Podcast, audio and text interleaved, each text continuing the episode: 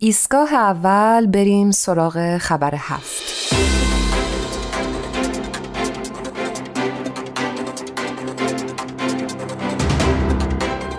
همونجوری که می‌دونید اخیرا خانم نرگس محمدی برنده جایزه صلح نوبل شدند.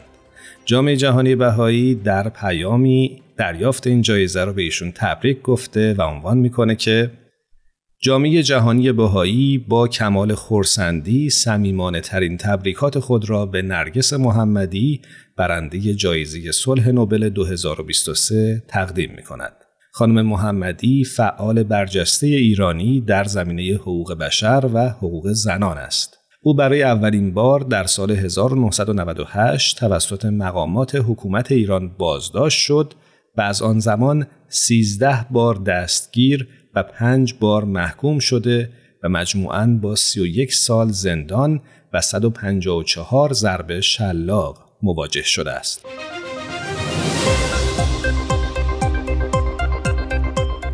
کمیته نوبل از خانم محمدی برای مبارزهش با ستم و سرکوب علیه زنان ایران و کوششهایش در راستای ترویج حقوق بشر و آزادی برای همگان قدردانی کرد.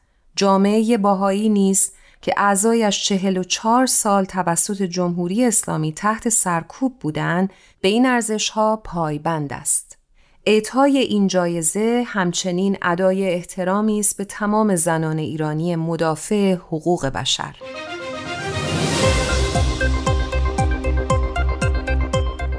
تبریک ما به دلیل محبوس بودن خانم محمدی در زندان اوین آمیخته با اندوه است. جامعه جهانی بهایی در گذشته نیز خواستار آزادی او بوده است.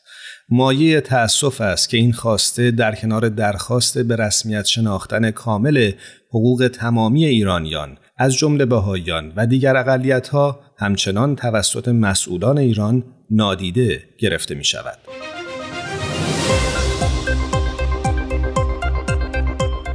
خانوم ها محوش ثابت و فریبا کمالابادی دو زن باهایی نیز که ناعادلانه در اوین زندانی هستند حداقل می توانند دریافت این جایزه را داخل زندان کنار خانم محمدی جشن بگیرند. خانم محمدی برنده جدید جایزه نوبل بارها خواستار آزادی خانم ثابت و خانم کمال آبادی زندانیان عقیدتی شده است که هر سه هم در حال حاضر و هم در یک دهه پیش همبند بودند.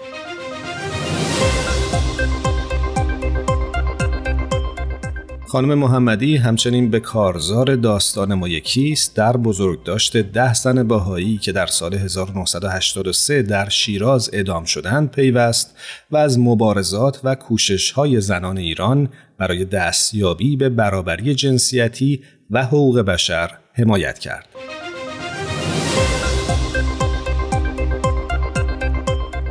جامعه جهانی امروز یکی از مهمترین تریبونهایش را به تلاشهای ایرانیان برای برابری جنسیتی و حقوق بشر اختصاص داد. امیدواریم که نرگس محمدی و تمامی ایرانیان از این لحظات قوت قلب گرفته و تلاشهایشان برای برابری و عدالت در ایران را ادامه دهند.